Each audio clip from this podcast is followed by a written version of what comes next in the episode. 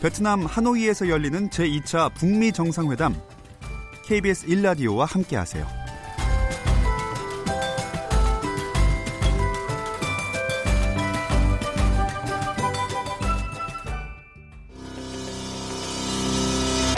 지난해 미국과 그 추종 세력들이 반공하고 고립 압살 책동은 극도에 달하였으며 간해 국경에 2만 8천 명의 미군이 주둔하고 있습니다.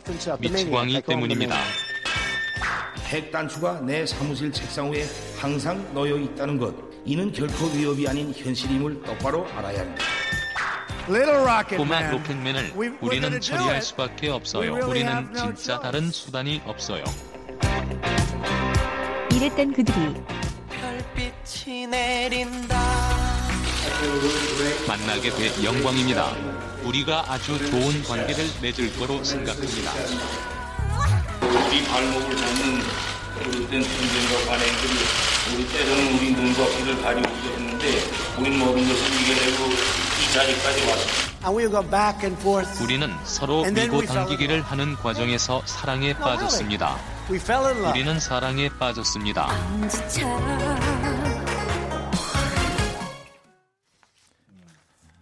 네, 어, 제가 아까 전 직함을 소개해드렸네요. 지금은 더불어민주당 동북아 평화협력 특별위원회 위원장을 맡고 계시죠?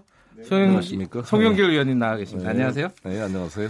그리고 아까 말씀드린 개성공단 재개준비 TF 요새 요즘 바쁘시겠네요. 유창근 단장님 나와 계십니다. 안녕하세요. 네, 안녕하세요.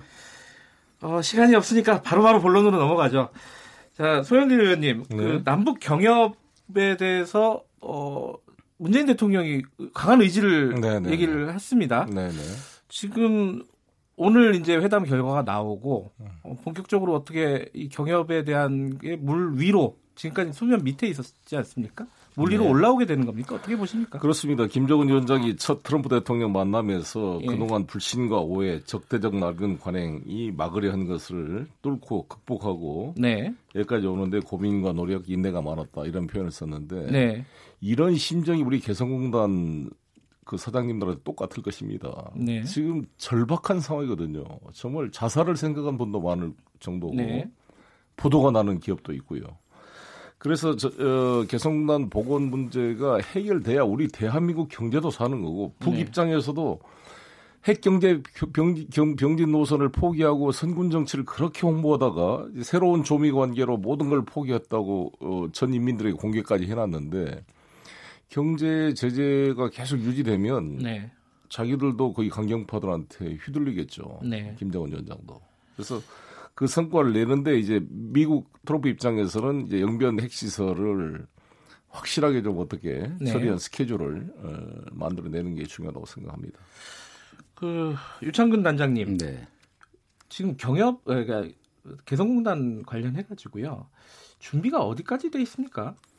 아, 저희는 뭐 이미 이제 그 TF를 구축을 해서 네, 승인만 나면은 예, 바로 들어가서 그 시설 점검 예, 아, 그다음에 이제 시설 점검 이후에는 우리가 이제 그게 기간이 얼마나 걸릴지 예. 저희가 2013년도에 6개월 중단되고 들어갔을 때도 많이 망가졌었어요. 예. 근데 이제 3년이면은 아마 훼손 상태가 상당히 심각하지 않나. 네. 그래서 시설 점검을 하고 그리고 나서 이제 그걸 바이어들한테 알려줘야 되기 때문에 저희가 지금 남북 연락 사무소도 한 3개월 정도 걸렸는데 네. 이건 한 1년 이상 걸리지 않겠나. 아. 그래서 저희 아주 애가 타는 겁니다. 재개를 한다 하더라도 그렇습니다. 1년 이상 시간이 걸린다. 예, 예.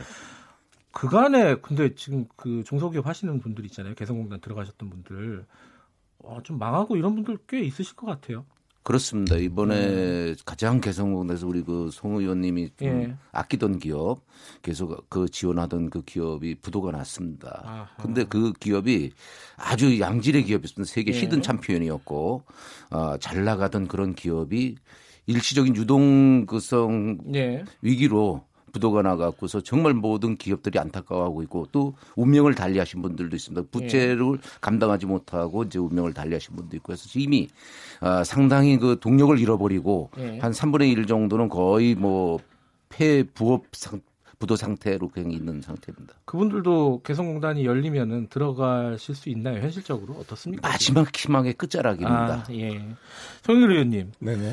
요 요번 그러니까 오늘 네. 어떤 협상 협정문이 나오지 않습니까? 예, 예. 어, 협정문에 이제 개성공단이나 금강산 관광 자체가 문안에 들어가기는 좀 쉽지는 않겠죠 아마. 글쎄요, 그전 뭐 알 수가 없습니다만 저는 네. 또 들어갔으면 하는 바람이 그래요? 좀 간절하죠. 음, 네. 왜냐 뭔가 이게 손에 잡히는 경과가 예. 나와야 될 거 아니에요. 양쪽이 지금 북쪽에서는 경제 제재 완화 중에 개성공단 금강산을 아무 조건 없이 재개하자고 김정은 위원장이 직접 말할 예. 정도로 예. 절박하게 요구하고 있는 것이고 미국 입장에서는 핵 폐기에 대한 구체적 어떤 핵 리스트 신고나 검증이나 이에 대한 구체적 절차를 지금 요구하고 있는 거기 때문에 상호 교환을 해야죠. 음. 어, 교환해서 나는 성과가 구체적으로 나오지 않으면 예. 두 정상이 돌아가서 다 비판을 받을 거라고요. 음. 구체적 성과가 없이 예. 말, 말의 성찬만 있었다. 네. 저는 뭔가 가시적 성과가 나왔으면 하는 바람이고요. 지금 개성공단 기업인들이 한번 자기 공장 지금 설비가 어떻게 되는지 한번 보러 가는 것도 허용이 안 되고 있어요. 우리 아. 통일부는 허용해주고 싶겠죠. 그러나 예.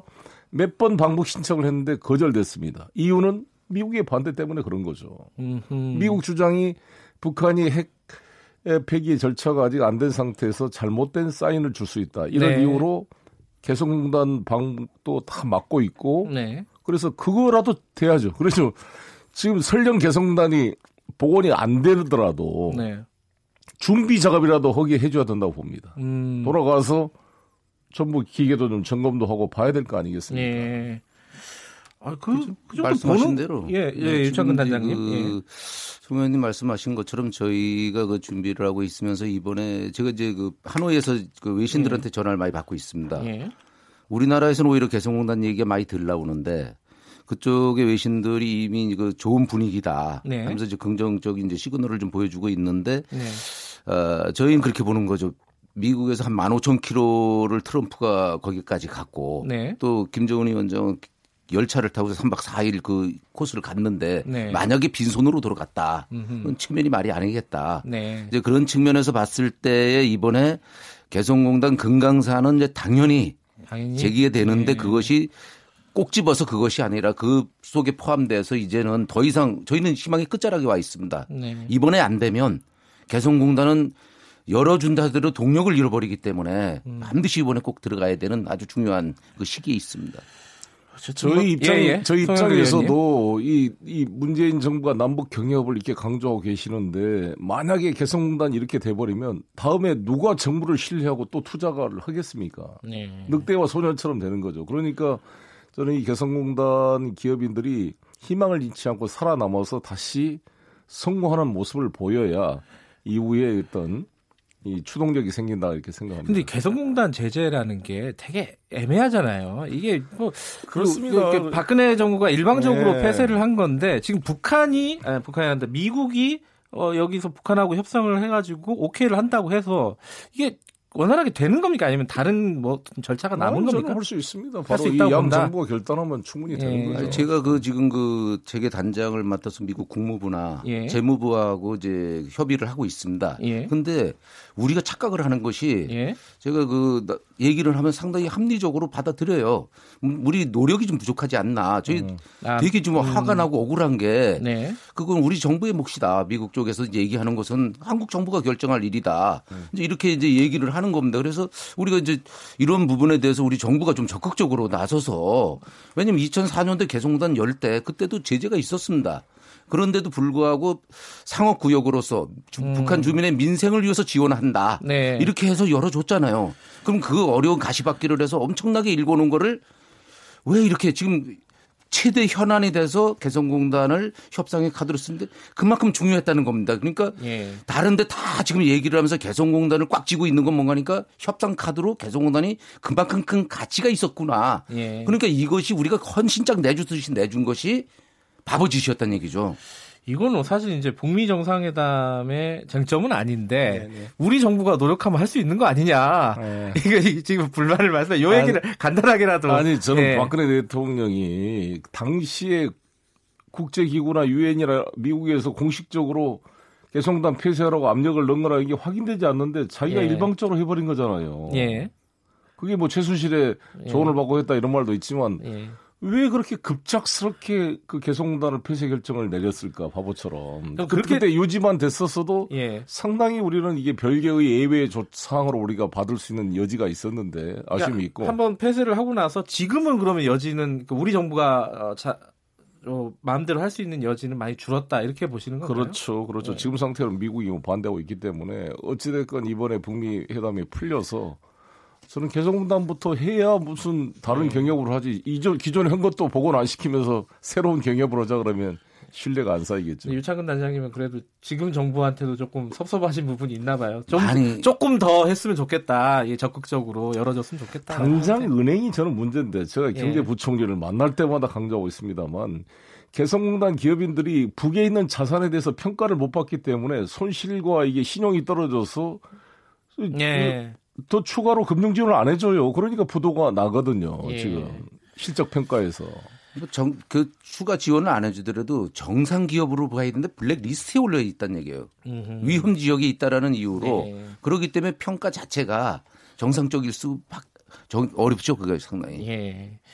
자, 이 사실은 이제 개성공단 오늘 이제 협정문이 나오고 남북 경협 얘기는 개성공단을 포괄하는 더 큰 얘기지 않습니까? 사실은. 그렇습니다. 예. 근데 그 남북 경협이 이제 본격적으로 시작이 되면은 혹은 뭐 대북 제재가 일정 정도 어떤 네. 해제가 되고 이제 북한의 경제 개발이 좀 음. 이루어지면은 그 주도권을 누가 잡느냐 지금 이 얘기가 나오지 않습니까? 네, 네. 근데 그 주도권을 누가 잡느냐가 실제로 어떤 의미를 가지는지 이 부분이 헷갈리니까 이 우리 정부가 할 수 있는 게 어느 정도인지 우리 기업들이 할 수 있는 게 어느 정도인지 그것들이 우리 경제나 이런 부분에 미치는 영향이 어느 정도인지 그 부분은 송영길 의원님이 좀 설명을 당, 해줘야 될 것 같아요. 당장 주도권 문제는 제가 블라디보스토크에 가서 김윤혁 북한 철도성 부상과 만나 예. 그 여러 가지 이야기를 나눠봤는데 지금 중국의 까오티에 고속철이 지금 단독까지 들어와 있어요. 신호를 네. 넘어서 북으로 들어오려고 합니다. MOU까지 체결돼 있는 상태예요. 예. 저는 빨리 우리 KTX가 올라가야 된다고 봅니다. 신호주까지. 그러면 바로 단독으로 중국 까오테이하고 연결되면 북경 심양까지 한 4시간 5시간이면 갈 수 있는 시대가 열리거든요. 그런데 네. 수요도 나와서 충분히 투자 비용을 뺄 수 있는 그런 이익이 남, 남습니다. 네. 커주기가 아닙니다. 그리고 예. 이번 동해선 철도 공동조사를 하고 있는 그 나이승 철도연구원장 보고를 들어보니까 네. 실제보다 괜찮답니다 인프라가 조금만 보완을 해주면 음. 거기 뭐 이게 클립형으로 이렇게 이게 이게 친목과 관계도 이렇게 잘 이렇게 연결돼 있고 그래서 예. 그 그러면 개량 비용이 얼마나 들 것 같냐 그랬더니 약 3천억이면 된다는 거예요. 3천억이면 서울 지하철 1km 놓는데 1,400억, 1,500억이 들어가요. 예. 서울 지하철 2km 건설할 돈이면 동의선 전체가 업그레이드가 된다는 겁니다. 음흠. 그러면 충분히 그에 대한 정도의 투자 가지고는 비용을 우리가 석탄이나 철광석 수입을 통해서 해결될 수 있다. 그리고 음. 러시아하고 이제 나진 핫산이 연결돼서 러시아하고 연결되면 러시아 석탄을 우리가 포스코가 수입이 해야 되거든요. 네. 그러면 바로 그 철도에 저는 경제성이 나올 수 있다. 그리고 원산 지구를 지금 김정은 위원장이 개발시켜서 미국에 투자에 개방한다 그러면 네. 원산 금강산 동해선에 연결돼서 그 철도의 수익성이 저는 확보될 음. 수 있다 이렇게 생각합니다.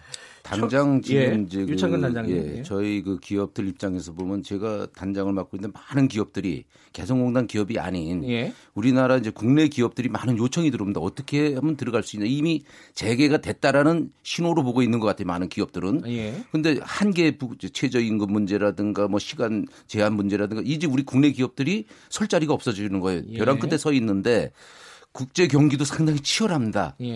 예. 마지막 남아있는 우리 기업들의 희망이 뭐니까 남북 문제를 열어서 예. 경제 협력을 하는 것이 우리나라의 어떤 삶의 생존입니다. 이거는 음. 상당히 심각한 기업들이 지금 절벽에 서 있는데 출구 전략으로도 남북 경협은 절대적으로 필요한 겁니다.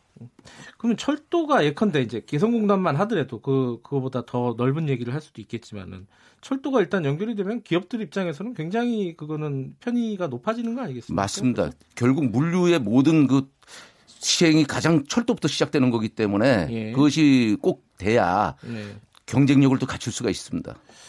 이 트럼프 대통령이 어제도 그 얘기를 또 몇 번을 반복을 했어요. 그 북한의 경제적 잠재력.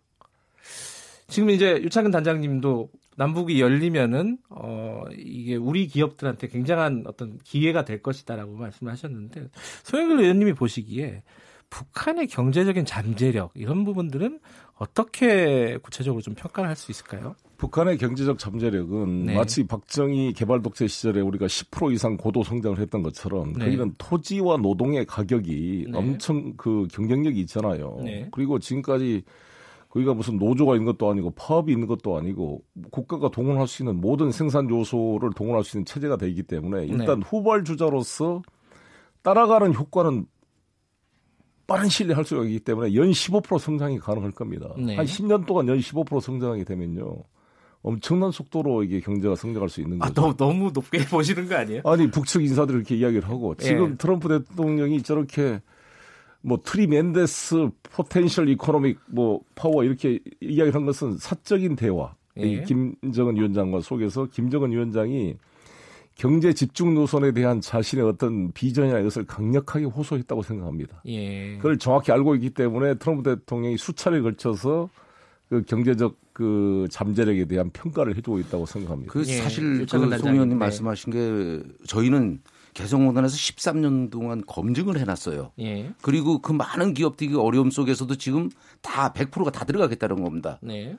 망해가고 있으면서도 왜 들어가겠다려나. 그 이유는 뭔가니까 북한에서 우리는 이미 검증을 했는데 우리는 저임금으로 오해를 하고 있는데 양질의 노동 세계 어디에 내놔도 북한의 그 인력들을 써보면 기업들이 아. 생산성이나 이런 모든 부분에서 압도적으로 경쟁력을 가질 수밖에 없어요. 그러니까 예. 지금 개성공단 그 한 달 월급이 우리나라 노동자 하루 하루 일당밖에 안 되는 거 아닙니까? 그렇습니다. 예. 10에서 15만 원 예, 예, 사이 예. 아니에요. 뭐 계속 그 정도까지는 아니겠죠. 아마 이제 좀 개방이 되면은 조금 올라가긴 하겠지만 어쨌든 경쟁력은 그렇죠. 굉장하다. 그렇죠. 그렇습니다. 어, 근데 양질의 노동력이라고 하셨잖아요. 그건 그것이 왜 그런가면은 어떤, 어떤 의미입니까? 전 세계 최빈 국가들은 네. 교육 수준이 낮습니다. 그러겠죠. 그런데 예. 북쪽은 고등교육, 우리 민족이 교육에 대해서는 열의가 대단합니다. 네. 고등교육 이상을 다 시켜서 생산 현장에 투입을 하면은 바로 생산 그 일, 일을 바로 할 수 있는 양질의 노동력으로 바뀌어버리니까 우리가 교육을 시켜야 되고 많은 네. 시간을 투자를 해야 되는데 개, 개성 같은 경우는 저희가 한 3개월만 투자를 하면은 바로 현장에서 제품을 생산할 수 있는 그래서 지금 베트남의 이제 운명인지도 모르지만 네. 베트남에서 회담을 하고 있는데 개성공단 기업들이 상당수가 베트남에 가 있습니다 지금. 음. 그 베트남 회, 그먼 데까지 가서 왜 회담을 하고 있나? 네. 한국 문제를 우리 문제를 그러면 거기 있는 베트남에 나가 있는 우리 개성공단 기업들이 얼마나 갈망을 하고 있겠습니까? 음. 다시 들어오겠대요. 베트남에서 열리기만 하면 아주 학소고대하고 다시 해보니까 비교가 말, 우리 말이라는 것이 소통의 그렇죠. 경쟁력을 갖고 있었던 겁니다. 아 그런 또 경쟁력이 있군요. 디테일하게 보면 그렇죠. 작업 네. 지시를 그 외국인 노동자한테 한 것과 비교가 안 되죠. 다 네. 모든 정서를 알아먹고 미미한 차이도 바로 이해할 수가 있기 때문에. 근데 좀 힘든 부분도 있지 않습니까? 그 준비해야 될 부분. 왜냐하면 제도도 제도도 다르고 문화도 다르고 이게 뭐 여러 가지 좀 그래도 우리 예. 우리나라 노사 협상의 어려움 보다는 더 나을 수도 있어요. 그렇지 않습니까? 그리고 특히 저는 보면 네. 네. 이 개성난 근로자들은 공장 이동을 하지 않기 때문에 한 번 근무하면 10년 이상 다 맞습니다. 근무를 했기 때문에 음. 숙련도와 충성도가 높아서요 기업 생산력에 결정적 역할을 합니다. 예. 아니 좀 그 사실은 남북 경협이 뭐 이번 회담도 그렇고 이제 답방이 곧 있을 수도 있지 않습니까? 그 그렇습니다. 예, 예. 그러면 이제 경협이 어느 정도 이제 가시권에 시작이 들어오면요. 준비해야 될 것들은 어떤 게 있습니까? 지금 저 당장 뭐 개성공단 그 사장님들은 당장이라도 들어가겠다. 뭐 음. 준비가 다 돼 있다. 이렇게 말씀을 하시지만은 따로 우리가 좀 준비해야 될 것들 경협을 위해서 정부 음. 차원이라든가 뭐 어떤 것들이 있겠습니까? 기업 차원도 있겠고요. 기업들은 전부 다 거기에 대한 위험에 대한 보장, 보험이나 지금까지 정부 정책을 믿고 했다가 또시 또 정책 상황 변동에 따라 아, 기, 업이 자산이 동결되거나 예. 묶였을 경우에 그런 위험 분담이나 그걸 제도적으로 확실하게 해줘야 될 것 같아요. 음, 그 부분이 가장 큰 어, 문제일 수도 있겠군요. 있지만 예, 지금 예, 이제 그 개성은 이미 모든 것이 완성돼서 우리가 열매를 맺던 상황이었었어요. 네.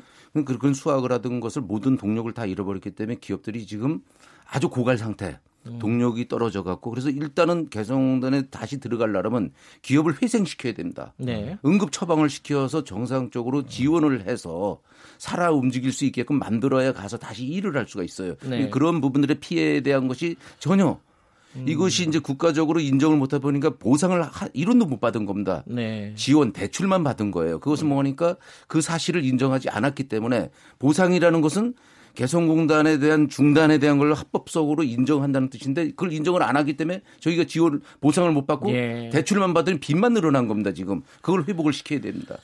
그 경협이 시작돼도 어떤 그 제도적인 어떤 위험을 보장할 수 있는 보상할 수 있는 장치들은 좀 고민을 해볼 필요는 있겠다. 예. 그렇습니다. 그리고 이 개성공단 자산에 대한 좀 어떤 페이버나 평가를 음. 제대로 해서 이게 부채 초과로 그냥 이게 신용도가 떨어져서 제대로 지원을 못 받는 이 개성공단의 구조를 바꿔줘야 됩니다. 예.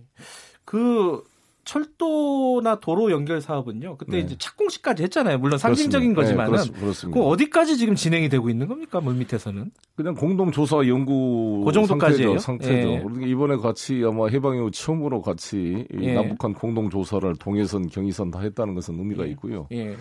예를 들어서 태영호 공사께서 동해선 주변에 군부대가 있어가지고 군부대 이전 비용이 감안 안 됐다 이런 발언에서 네. 조선일보가 크게 보도도 했습니다만 이번에 제가 나이승 원장한테 그 동해선을 다 돌아봤는데 군부대를 네. 본 적이 있느냐 물어봤더니 딱 한 군데 봤대요. 네.